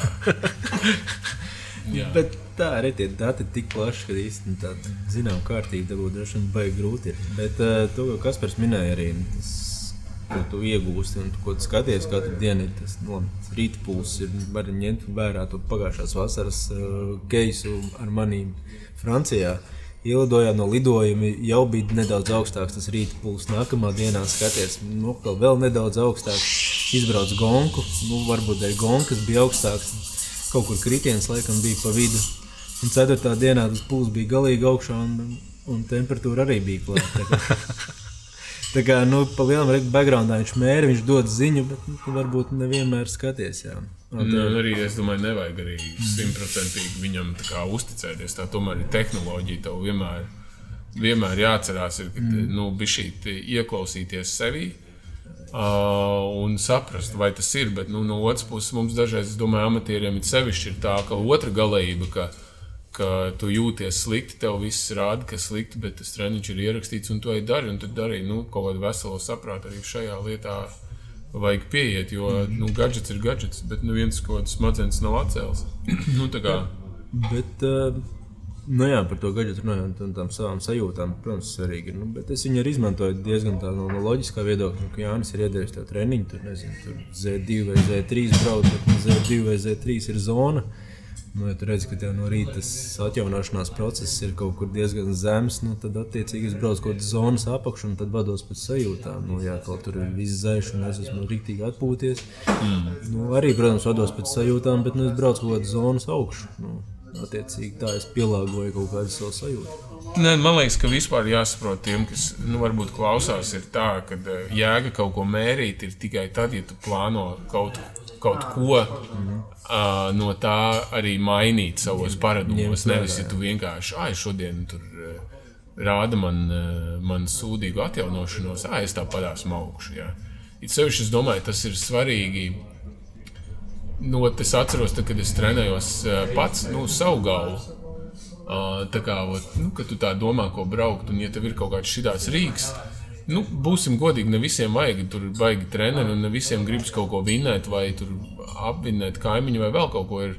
Es domāju, arī starp šeit klausītājiem ir daudz, kas grib vienkārši braukt un labi justies. Un, manuprāt, tajā brīdī uh, kāds no šādiem mērījumiem tev īstenībā iedod to lielāko sajēgu. Es šodien ir saulīte, nu kā es kādreiz braucu. Tā kā šodien saulīte, es iešu treniņā. Ko darīt, nezinu. Nu, izbraukšu, iesilšu, tad izdomāšu, vai gribu uzšaut, vai vienkārši pavizināties. nu, tā ir reālā, reāla, es domāju, daudzu cilvēku situācija. Un citreiz tu jūties saguris un domā, nu, uzšaušu paliks labāk. Jā, bet, ja tu vari šitā pirms kā, saprast, ka šodien es esmu baigi svaigais, tad tu arī sevi trenējot, nu, es gai, gaisa, gaisa pēdiņās lieku sevi trenējot, tad tu zini, es šodien, šodien maucu. Ja? Un, uh, savukārt, ja tu izēji braukt un tu redz, ka tev kaut kāds devais rāda, ka tev nav īsti, īsti atjaunošana, tad tu zini, ka šodien es nu, nebraukšu neko intensīvu, vienkārši pabraukāšos. Bet, ja tu esi tāds, ka tu vienalga gribi uzšaut, nu, tad tev vispār nevajag neko mērīt. Tad vienkārši uzšauj un uz, uzraksti uz sēdes, cik tavs pulss šodien ir. Tas ir, manuprāt, galvenais. Vispār, ja tu gribi kaut ko mērīt, tad tev ir, ir jāsaprot, kā kaut ko mainīt jā, sevi. Jā. Kaut ko no tā mainīt. Jā, un... Protams, nevajag pieiet fanātiski un tur vairāk vai mazāk vergot ierīcē. Bet... Jā. Bet, nu, un, un tad nāk vispārējais, ko mm. tur HRV, tad kaut kā, katram būs kaut kāds tam devējs. Gan Gārmins var kaut ko rēķināt tagad uz tiem jauniem pulksteņiem. Viņš kā, ja tu vari gulēt ar viņu, kaut kāds miega fāzes, kaut ko viņš parēķina. Nu, es domāju, to visu var izmantot. Tur nevajag, nevajag tu uzreiz ieguldīties gadgetos. Vienkārši tāpēc arī es sāku to HRV. For training, tad pirmās lietas, tu kaut ko tur, nu, tur sagurs, sagurs, tad es tur tev saku, nu, varbūt mēs tur paņemam noskauts slodzi. Nu, tad, tad jau iet tālāk. Lielam, jā, šis, ka, nu, tās ierīces atbild uz tavām sajūtām. Tad, attiecīgi, var arī viņus kombinēt ar kaut kādiem no nu, cipariem. Nu, tā, man liekas, ir tāda lieliska reference īstenībā tam, ko Kaspars pieminēja. Man, manuprāt, tas ir arī man kā trenerim, tas ir ļoti tāda, viens no tiem svarīgiem aspektiem, kas jums iedod, iedod nu, teiksim, tādu objektīvu atbildi par to, kas notiek. Ja, jo, uh, Eh, šeit ir eh, vietā piemērs par eh, pagājušā gada nometni. Jā. Okay, man liekas, ka jums abiem bija HIV treniņš. Jā, nu, restīvi, īsais stāsts par to, kas notika. Mums ir pirmā nometnes nedēļa, jūs abi braucat, mums bija diezgan liels apjoma darbs. Relatīvi zemu intensitāti, zemu intensitāti, bet nu, tās stundas bija daudz. Mēs braucām no 5 līdz 8 stundām katru dienu, visu nedēļu. Tad nu, nedēļā mums bija reāli 6, 30 stundas. Jā, 30 pār stundas. Nu, kas ir daudz? Daudz, daudz bija. Jā. Un uh, jūsu, un šeit tas, tas strādā uz otru pusi arī. Šis būs tas piemērs. Ja? Jūs abi sakat, oh, ok, nu, kā, jūs esat noguruši. Viss vis bija normāli. Nu, Restīvi, normāli tādā ziņā, ka jūs, jūs sakat, ka jūs esat noguruši tajā pašā laikā. Renāram un tev, kas par HRV ir. Pirmās divas nedēļas iet augšā. Mm -hmm. Jā, un, protams, tur sāk pro, pro, tā programma, aplikācija sāk bļaustīties, ka nu, kaut kas nav tāds, ka baig, baigā izaugsme visu laiku. Un, uh, mēs toreiz runājām, ka okay, gaidām, gaidām, kas notiks. Tagad sāksies intensitāte, nu, viņam jā, mm. jānonormalizējas kaut kur. Tad iestājās kaut kāda otrā nedēļa, vai kad viņš apmēram nostājās, un tad viņš sāk staigāt jau atbilstoši tam, kāda tikko mēs pielikām slodzi. Viņš bija šī nokrita, brīvdienā viņš atnāca atpakaļ. Nu, bija tāda normālā normālā plūsma vai ma mainība. Nu, viņš kopumā aizgāja uz leju. Trešajā nedēļā viņš aizgāja tur, kur viņam arī jāaiziet. Tā, Protams, jau, jā. jau pār, nu, tā kā tas, ko mēs nometnē gribam dabūt. Jā, tad, kad tu sāc, nu, es neteikšu pārtrenēties, bet, tad, kad tu esi tādā dziļā noguruma fāzē, viņš loģiski ies uz leju. Bet pats interesantākais, manuprāt, bija īstenībā pēc tam, kad jūs abi atbraucāt atpakaļ. Jo Renāra gadījumā tas man, man liekas, bija ļoti izteikts, kā kulīgs mācīts. Nākošā nedēļa pēc nometnes viņa ir ļoti, ļoti viegla. Stundas maz, treniņi ir īsi, viegli. Viss ir par to, lai tu atjaunotos, lai tu atkal adaptētos mūsu vai jūsu, respektīvi, darba apstākļiem, vidē un tā tālāk. Jo divas, trīs nedēļas jūs esat bijuši prom. Un Renāram HRV ar visu to, ka stundas ir izteikti mazāk. Ja? Tur, pēc, ja skatītos tikai pēc treniņa plāna, viss ir pēc grāmatas. Ja? Viņš atjaunojās, viņš atpūšas, viss forši. HRV viņam rāda pilnīgi pretējo. Viņš tur krīt lejā tā kā no kraujas. Tā bija, ka, tā bija kaut kāds projekts, kas, kas tā bija. Tā bija kaut kāda. Droši vien, jā, es vairs neatradu. Bet, nu, kā nu, atgriezies darbā, nu, tur atgriezies realitātē. Protams, Spānija, saulīt, vispārējais ir. Un... Kur jā, nu, tā arī ir atšķirība. Viņš, viņš aizbrauca pilnīgā atvaļinājumā. Es vienmēr biju strādājis tajā atvaļinājumā. Nu, tā kā man tāds ir darbs. Nu. Man varbūt tad arī atgriežoties, nav tas tāds sitiens no darba, kad es neesmu pēkšņi pirmdienā ienācis birojā un tev viss krīt uz galvas. Man jau viss ir kritis uz galvas arī trīs nedēļas. Tā kā nu, man maz kas mainās. Tur. Es atbraucu atpakaļ un tāpēc varbūt. es īsti vairs neatceros. Jā. Bet šis jau arī ir. Nav, mēs tagad baigi to pirmo. Mēs runājām par to atjaunošanos, bet tikpat labi jau arī tajās, nu, no tāda treniņa viedokļa runājot, ka to tā kā, tā kā būvē to, to, to noslodzi, tad jau arī ir labi redzēt, ka tu esi, tiešām esi uz sarkanā un tu apzināti ej uz sarkanā. Jo, ja tev vajag pacelt to savu nu, nu, darba spējas vai to fitnesa spēju, tad jau tev vajag arī nogurt. Nu. Precīzi, jā. Un eh, tad, eh, attiecīgi, arī tu redzi, ka tu esi nogurs, nogurs, un tu vari likt klāt, likt klāt, līdz tu esi tik sagurs, un tad laist vaļā. Nu, tā kā strādā abos virzienos. Nu, jā, nu tā ir tā normālā, normālā fāze vai kaut kāds agregāts stāvoklis, kur īstenībā sportistiem vajag būt. Ja jūs lietojat jebkuru no šiem devaisiem, nu ir. ā, Nevajag cerēt, vai nevajag medīt to, ka jums jūs visu laiku būsiet tur zaļajā atjaunošanās fāzē, vai nu, viss būs labi. Ja? Jums ir jābūt tai mainībai. Pretējā gadījumā nebūs arī nekāda rezultāta. Jūs nu, jā. paliksiet kaut kādā vienā vietā, un tur jūs arī jutīsieties labi. Ja? Tā Kā, kas ir interesanti, gan vienmēr, ja? ko, ko jūs redzat pēc saviem cipriem. Pēc grūtākiem treniņiem, tagad mums tikko bija, bija treks, jā, svētdien, tur grūts, garš, viss tur diezgan intensīvi. Nākamā dienā pēc treka ķermenis visiem, ja, un es runāju jums, arī citiem, kas, kas, kas brauc tur, visiem tieši tas pats nākamā diena, te uzreiz ir visi tie rādītāji ir augšā. Ja, faktiski tā ir tāda nu, spilgtā, spilgta manif- manifestācija tam, kā ķermenis ieslēdz to superkompensāciju. Viņam, tu- viņš vienkārši spiests atjaunoties. Jūs esat izdarījuši, vai, vai izdarījuši to labo darbu ar treniņu, un tad pēc tam viņš lēnām paliek, paliek stiprs. tad caur vienu dienu viss aiziet. Jā. Nu, labi, tavā Nē, gadījumā tā ir viena lieta, Nē, es jau to secināju. Es jau tev atceros, stāstīju, ka uh, es secināju, ka pēc, pēc grūtības, nu, mums tipiski svētdienās ir grūtāk tie treniņi. Un tad uh, pirmdiena ir vieglāka diena, un tad tu pirmdienā viss tev tur ir labi, tad, nu, tā atjaunošanās ir normāla. Un tad ir tāds izraisa, par cik es sešu tagad sezonā, nu, kad nebrauc tik daudz, paskaties, varbūt, ko tu ēd, un tad pirmdienā tu neko nedari, un tad tu arī mazāk ēd. Un tad es secināju, ka tas, piemēram, ļoti iedod par to otrdienu. Nu, tā kā otrdienā vienmēr ir izteikti švakāka ā, atjaunošanās. Un tad, es, piemēram, tas viena no lietām, ko es caur tiem datiem arī sapratu. Pēc tam, nu, tā kā varbūt, ka tu esi tajā svētdienā notrenējies, tu esi normāli tur paēdis, un tev liekas, pirmdiena, brīvdiena, tev nevajag tik daudz ēst. Īstenībā nē, tu vajag, ja tas ir bijis tiešām, tad tu tam rumpim tikai palīdz atjaunoties. Mm -hmm. Es dažas reizes tā pamēģināju, un tad es secināju, ka, piemēram, otrdienā ir, eh, daudz labāka atjaunošanās. Šoreiz, mm -hmm. protams, šī bija savādāk. Es tur kaut ko biju saķēris jau pirms treka. Nu, tāpēc tas viss aizgāja savādāk. Man savādāk. Man ir kaut kā tieši otrādi. Man liekas, man ir tieši, ka pirmdienas vienmēr ir zemes tādas atjaunošanās, bet kaut kāda otrdiena atkal pēc brīvdienas nāk uzreiz augšā. Bet es domāju, ka vēl viena lieta, ko, ko varbūt ir vērts pieminēt, ko sākot lūpu ieraudzīju, gonks, ir īpaši vasaras sezonā. Kad trīs dienas paiet, kamēr tā atjaunojies tā kārtīgi. Principā tev ir gonka, tu esi iedzinies sev pamatīgā bedrē, un tad izbrauc recovery raidi. Un, principā, kaut kādā trešdienā tikai daudz mazs atnācis atpakaļ. Un tas arī droši vien jautājums tiem, kas tur griež katru dienu treniņu pilnu ručku.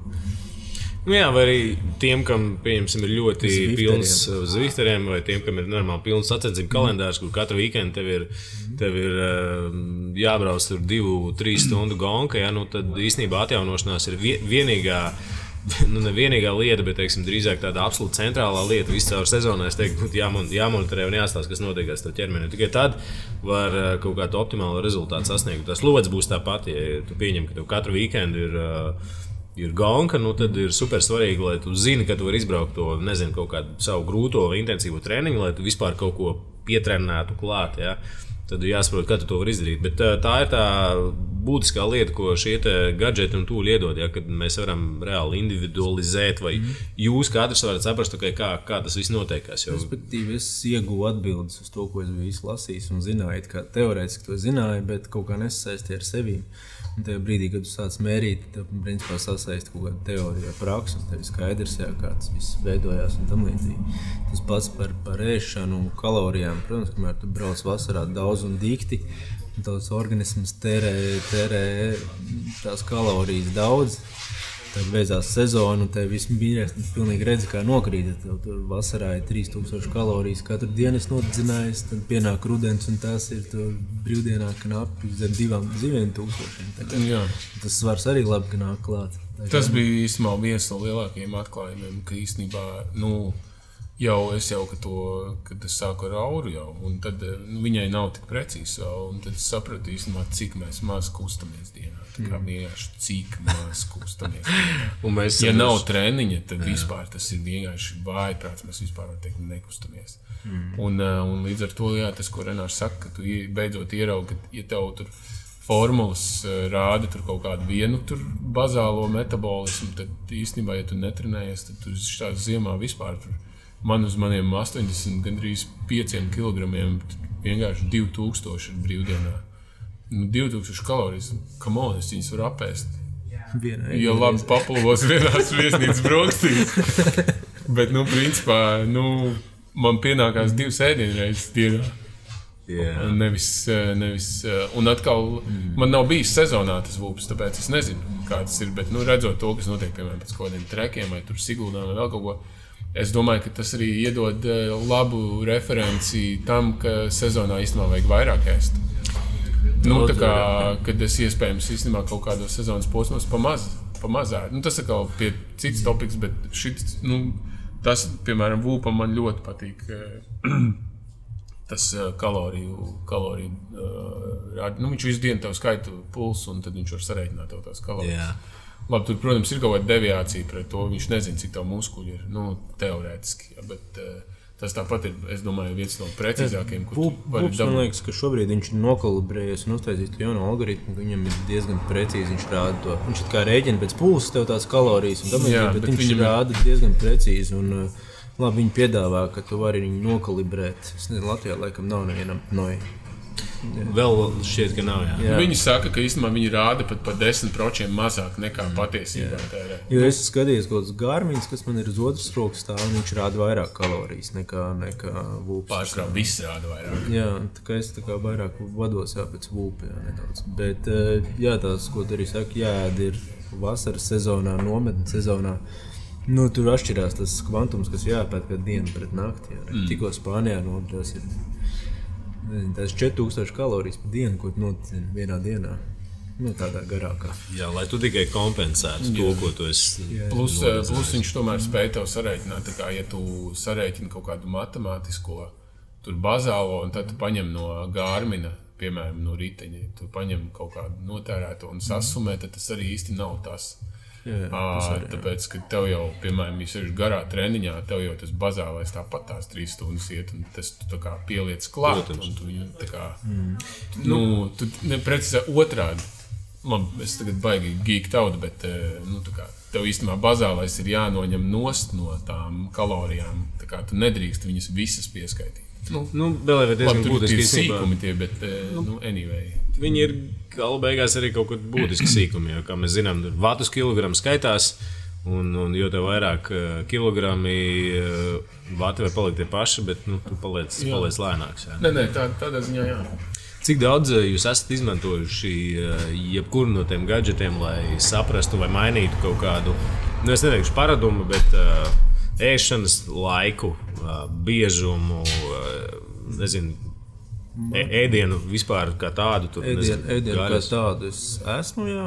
Es esmu pēc vūpa sapratis, nu, vismaz redzot, kā mainās HRV tur nākamajā dienā vai kaut kādā periodā.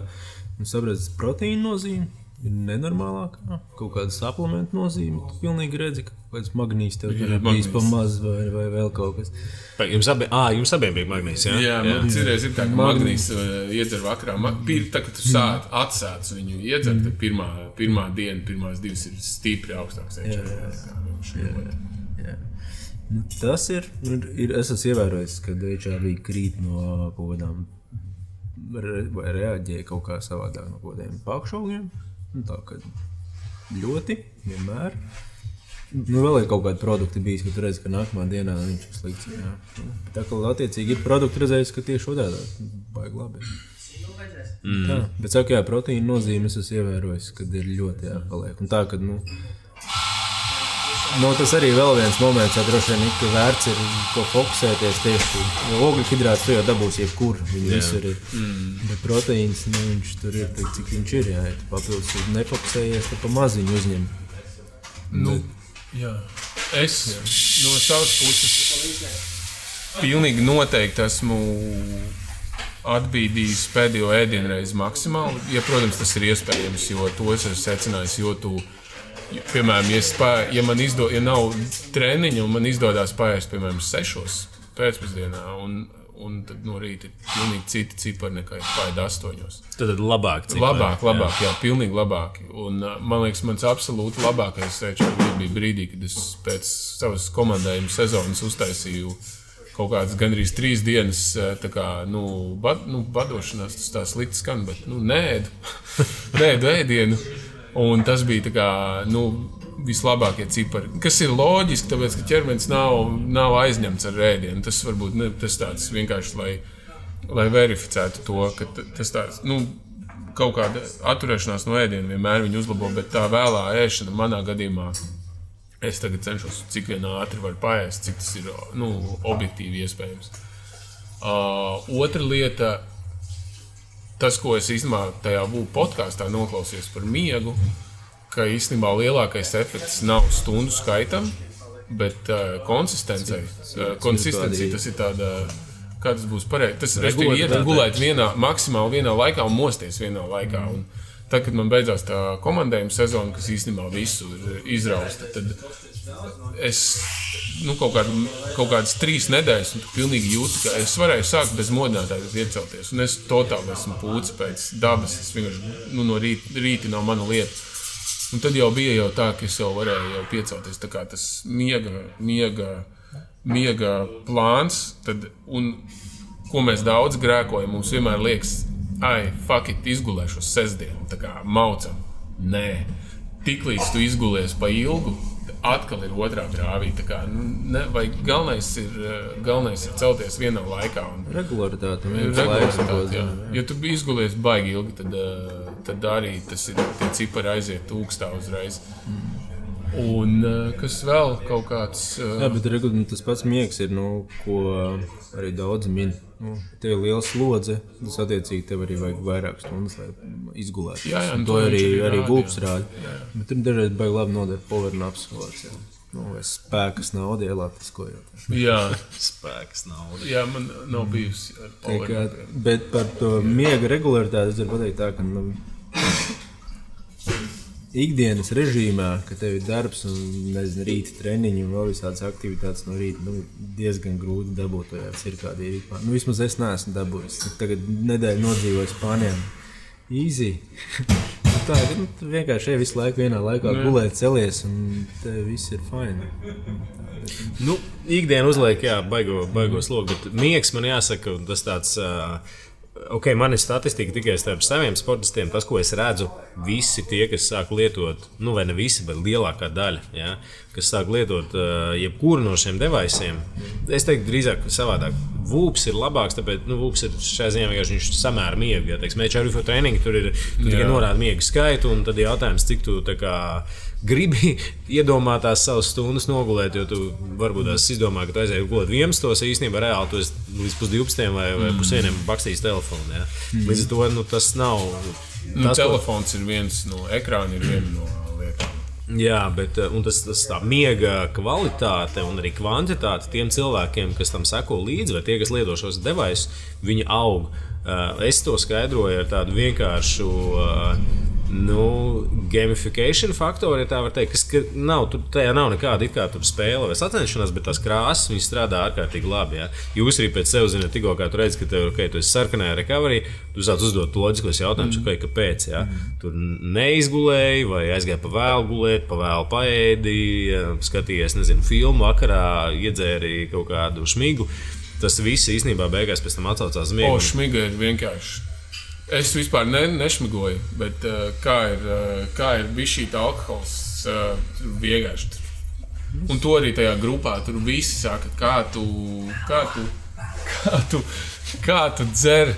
Tā ir alkohols visvairāk, vispār visus ciparus aizšauja. Vienkārši, vienkārši nekurienē tur uzreiz ir out. Nu, šeit visiem, visiem tiem, kas ir nu, alus, alus alus recovery, recovery, Lūdzu, pamēriet, paskatieties, kas notiekās. Jo, jo Renāram arī bija tāda pati pieredze. Ar, Jā. Cik, cik dienas tev prasīja, lai, lai tas lai tu Nu, tur atpakaļ? biju, biju, copēt. Super. Copē, tā kā copē, visi normāli cilvēki, kā kā tur bija, bija gan alkohols, gan, gan maz gulēts. Man reāli, man liekas, ka es redzēju četru dienu laikā, man liekas, vismaz četras dienas bija vai trīs. Un tā kā katru dienu tā, nu, pa solītam cēlās, gan, gan tas HRV augšā, gan arī miegs sāk nu, daudz normāli izlīdzināt. Bet nu, pagāja četras dienas, dēļ tikai viens tops. Tā, kā, jā, tā, tāda arī tā atjaunošanās. Un, ja tu vēl gribi tajā brīdī, tur atkal nu, labi, drusku pabalēji sestdienas, eh, un tagad atkal ar otrdienu vai pirmdienu sākšu trenēties. Nu, tad brīvreiz jāuzdod sev jautājumu, cik tu gribi noslogot to savu termiņu. Tas nav par to, ka izsvīdīšu un paliks labāk. Jā, šis ir vienkārši tik daudz lietas, kuras es, piemēram, atceros, eh, kāpēc eh, pozitīviem tu man liki trīs stundas uz, eh, uz šoseis ar komentāru, izsvīst visu to, ko tu tur nodarīji. Es domāju, tagad man ar šiem cipariem tas vienkārši bija. Vienkārši tas pozitīvs ir normāls treniņš. Nu, kā, un vēl Es domāju, man rūms kāds četras dienas nebija atkopies. Un tas nav tā, ka varbūt es tur pozitīvsā biju pilnīgi eh, nu, kapitālā tuņķī, bet eh, loģiski tās naktis un, eh, un viss tur. Tas ir īstenībā visiem, kam nav, kam ir komandējumi. Es beidzot redzu kādu to komandējumu efektu, cik viņš īstenībā ir milzīgs. Mm. Tu it kā aizlido uz trīs dienām, uh, bet patiesībā tas ir viens rīts pa kāju, nu, kad ir agrais. Tipiski visbiežāk agrais reizes. Pēc tam sagriežās viss ēšanas režīms. Um, protams, komandējumā jau tu nebrauc sēdēt viesnīcā, tev ir kaut kāds stress. Pēc tam uh, atkal tas vakarēšanas režīms, guli tu kaut kādā viesnīcā, kāda kuru reizi tev trāpās, tur skaļāk, neskaļāk. Principā tu atlido atkal kaut kādā jocīgā laikā, tad tu neizgulies, tad tev jāsarauj kaut kādi darbi. Īstenībā tas nu, var redzēt. Un tāpēc tas varbūt tiem, kas, tiem, kas iet no rīta 9 uz darbu, 5 nāk atpakaļ vai 4 vai 10, vienalga vienā laikā, tiem ir kaut kā vieglāk to visu režīmu menedžēt. Bet visiem, kam ir kaut kādi neprecīzie tur, eh, darbi vai kaut kādi, tas īstenībā baigi palīdz saprast, saprast, ko darīt. Nu, kā, Zini, kā vienmēr tur atlido, piemēram, es atlidoju no Kazahstānas, un vai iešu tagad uh, pēc nakti nodoju, es iešu kaut ko darīt. Jo, nu, nedēļu nē, es neko darīju, gribās darīt, bet īstenībā, īstenībā kādreiz varbūt labāk. Uh, nu, Vai nu iet kaut ko vieglu darīt, ja tu redz, ka tev normāli tā tie cipari vai, vai nē. Restīvi var ierēķināt ar tiem trakeriem, var kaut kā ierēķināt to, ko mēs visādi citādi nevaram nekādi ierēķināt. Exactly. Mēs trīs gadus meklējām, kāpēc pēc Amerikas braucieniem man parasti beigā bedra. Un tagad ar Vūku mēs principā redzējām, ka tev sagriežās diena ar nakti. Nu, tā kā pilnīgi otrādi viss. Un, un, un, un tas ir diezgan liels stress ar ķermenim. Nu, jā, fiziski tas atsaucās nu, ar attiecīgi kaut kādu zināmu bedri performancē. Un tā, man liekas, mēs arī sākumā minējām, tas vēlreiz pasvītroši. Tas ir tas tāds e, lielisks veids, kā tu vari vērtēt. It īpaši tad, kad tev ir, jūs jau saprotat, visi jūs gribat kaut kādu rezultātu tā vai savādāk. Un tad jūs skatāties treniņu plānā, tev ir ierakstīts tās trīs stundas uz plakāta šosei. Es saprotu, nu, es tagad iešu un braukšu. Nu, jā, nē, es mīkstēs, un tev vajag braukt. Bet šis ir tas tūlis vai gadgets īstenībā, kas var iedot kaut kādu zināmu objektivitāti vai saturu tam īstenībā visam. Un Tad, okay, protams, ka tev ir jābūt īstenībā, un tas ir sports. Es, es, es kā treneris, es neredzu visus tos datus. Ja? Tas, kas ir forši, ka, ka es dabūju no Oras, mēs nevarējām dabūt neko ārā no HRV4 training un no Uh, visus datus var dabūt iekšā treniņa pīkā, un kas ir lieliski pēc tam tādā sezonas šķērsgriezumā. Tur ļoti eleganti var redzēt, tev pārsvarā visi labākie peak performanci. Visiem sportistiem ir viņi sakrīt ar to, tad, kad tu esi atpūties. Tad, kad esi gulējis, tad, kad tev ir recovery scores augšā un tā tālāk. Ja.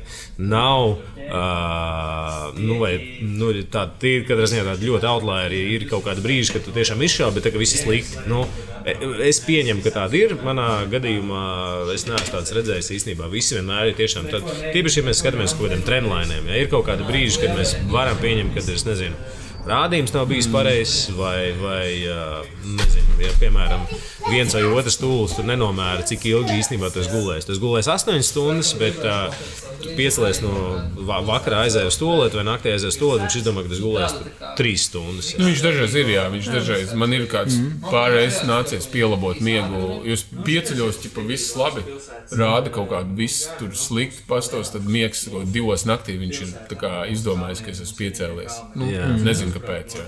Nu, Bet tā ir bijusi kāds trīs naktis. arī kaut kāds Jā, jā, pārtraukums, jā. jā, viņš tur mēdz, jā. Un, uh, un tā kā, jā, jā.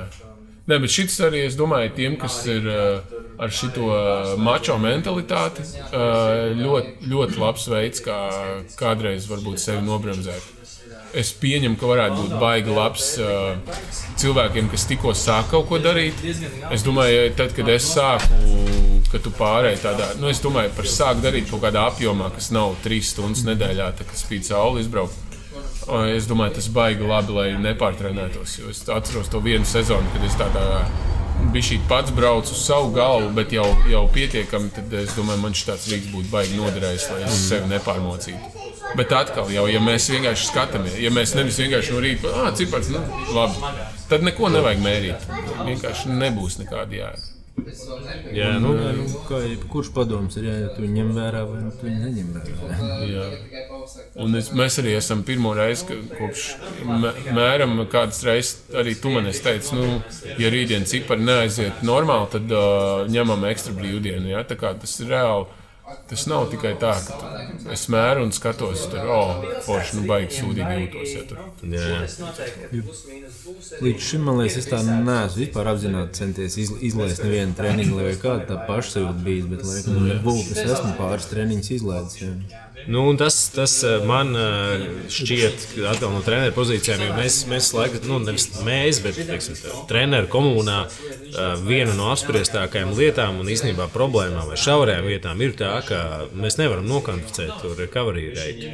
Nav veids, šie šobrīd, jā, tas ir tas iemesls, kāpēc, kāpēc man tik ļoti patīk lūpas. Un īstenībā, jebkurš cits, jebkura cita ierīce, kas tev īstenībā iedod tādu nu, īstenības sajūta to, kas notiek. Jā, tāpēc, kad tagad es jautāju, kā jūties, vai nu, tur jā, viss labi, vienmēr visiem viss ir labi, vienmēr viss ir Bet viss tā ir tāda mentalitāte. Mēs ne, ne, man nekad ne, nav, nav jau tā, ka Precīzi, jā. vai nu, vai nu tie, kas čīkst par visu, vai nu visiem mūžīgais ap, bet uh, patiesība jau ir pa vidu. Patiesība ir tieši tā pa vidu, un ši- šis, man, man, manuprāt, ir tas, kas to vidu tev parāda diezgan labi. Un nenoliedzami tu iegūsi, manuprāt, visās dzīves sfērās gan pie dzīves kvalitātes, gan uh, pie darba efektivitātes, gan pie fiziskās performances, ja tu šīm lietām tomēr seko. Ja.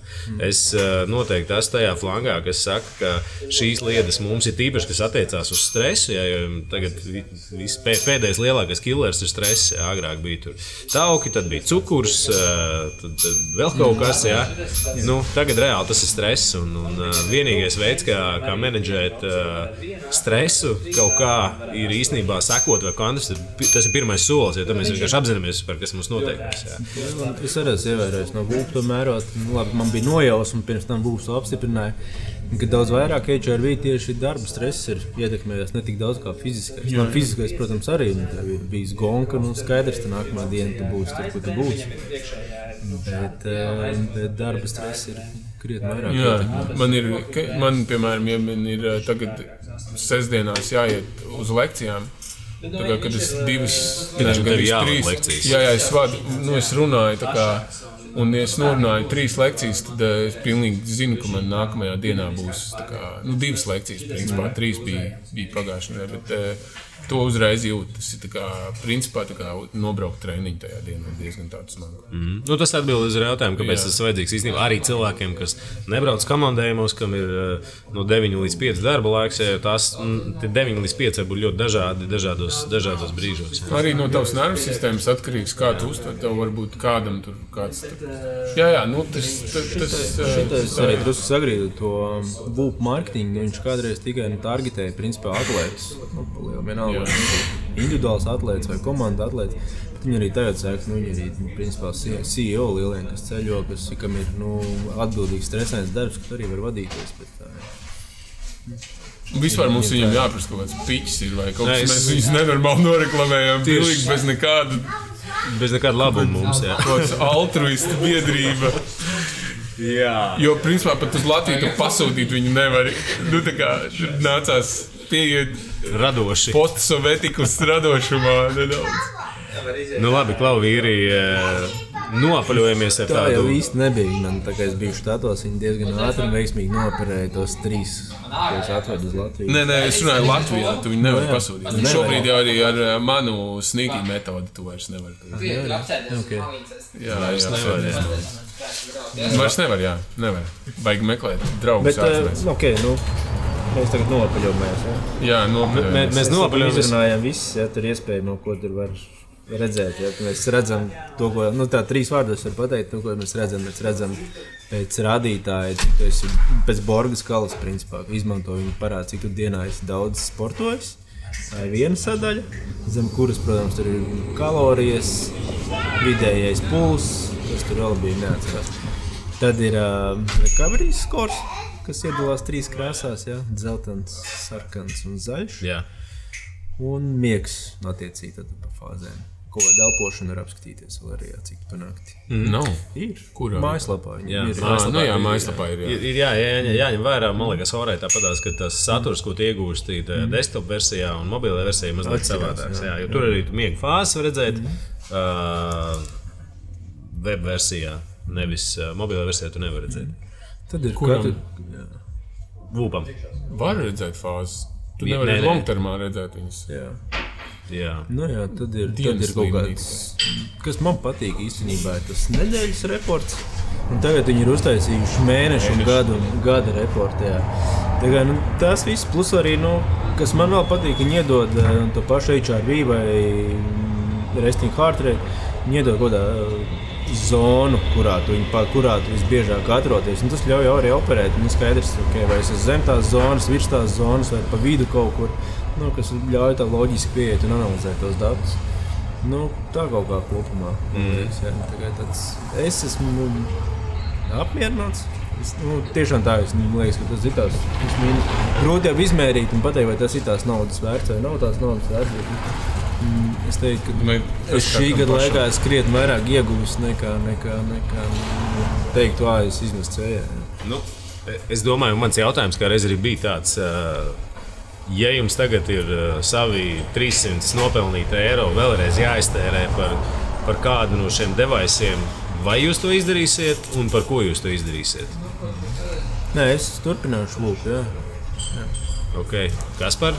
Uh, principā nav jāiztērē. Ar vulpu ir tas, ka nav jāiztērē uzreiz.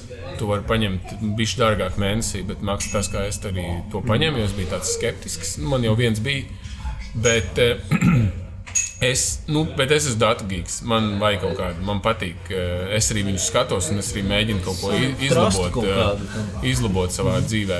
Eh, Es noteikti kad, to izdarītu.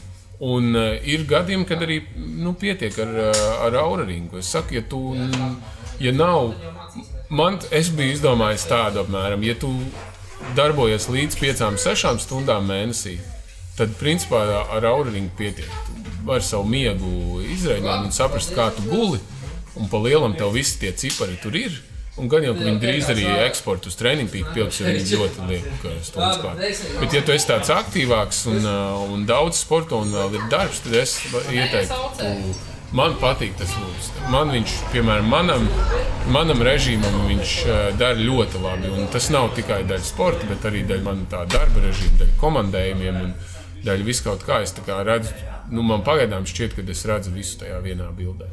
Es padomāju, piecām, sešām stundām tas tāds tomēr ir. Tas mans izdomājums kā, kādas, kā tās stundas, vai tu vari iziet un atgriezt Z4, vai pareizāk, viss, kas tev tur iekšā ir, un vari tu vienkārši novizināties, un tās tomēr ir dažādas. Nē, nu, bet stundas, tas kaut kāds cipars Nu, jā. cilvēkiem patīk iedot kaut ko jā. jā, jā, tas jā. Principā katram pašam, ja, ja gribās, ja gribās devaisu nopirkt un aizmirst, tad, tad aura, manuprāt, ir ļoti labs, ā, ļoti labs risinājums. Bet, ja tomēr ir interesē, nu tur viss pārējais.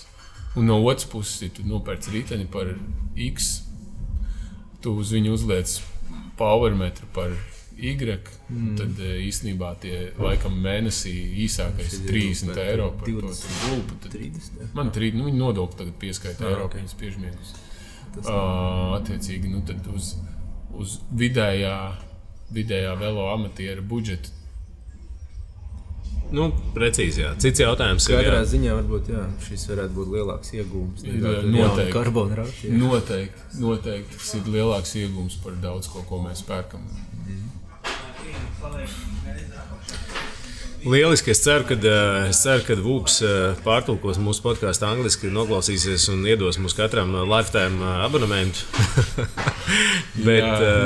mana rekomendācija visiem tomēr ir jā, sekot tam, kas, kas jums notiekās, tāpēc ka mūsu dzīves ir pietiekami mainīgas. Un, Uh, kā jau teicu, st- stress mums ir visiem. Jautājums, cik daudz. Es domāju, ka lielākā daļa mēs nemaz neapzināmies, cik daudz tas ietekmē mūsu gan treniņus, gan ikdienu, gan vispārējo. Tāpēc, uh, jā, ir veidi, kā jūs to varat izmērīt. Viņi ir daudz un dažādi. Mēs te runājam tikai par trījiem. Ir vēl droši vien kaut Kāds kāds palaks ir, ja, kas tur mēra kaut kādā.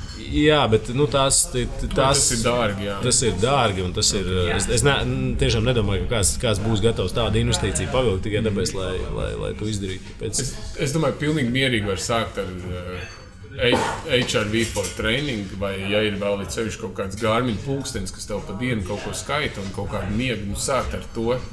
Nevis uzreiz izlūgt. Pūksteni iet gulēt ir diezgan. No, tas Bet tieši domāju. Es, nē, nē, tas ir tiešām, bet man liekas, tas ir pirmkārt ir nērti, un otrkārt tas ir nehigiēniski savā ziņā. Visu laiku pūkstens viņš sasauc. Nu. Varbūt. Es, es, es domāju, Nu, katram labi, okay. Ir dažādi cilvēki. Cits guļ ar pieejas. cits bez. Tā tas ar pulksteni. okay. uz, šīs, uz šīs jaukās nots mēs varētu arī beigt. Es pieņemu, ka pēc gada vai, vai, vai īsāk mēs atgriezīsimies vēlreiz pie trešās versijas par šo podkāstu. Varbūt tās, būs tirgū parādījies vēl kaut kas labāks, brīnišķīgāks, un mums atkal būs par ko parunāt. Bet uh, visiem tiem, kas grib tam sekot līdzi, dariet to. Jums ir iespējas, viņas ir pietiekami lētas. Uh, jā, klausieties mūs arī turpmāk. Bija forši, kad jūs visu šo laiku bijāt ar mums. Nedzeriet alu. nedzeriet alu vakarā, nedzeriet kafiju un neskatieties zilos ekrānus. Večiem pupēlim. Jā, paldies! Čau visiem! Tā. Paldies, ka klausījāties Trenta Vīna podkāstu. Spied subscribe un atstāj atsauksmi iTunes. Ja esi interesēts uzzināt, uz ko tu esi spējīgs, apmeklē mūsu mājaslapu trentavīna.cc. Seko mūsu sociālajos tīklos, Facebook un Instagram. Un atceries, lai gūtu panākums, tev atkal un atkal ir jāuzvar sava iekšējā cīņa.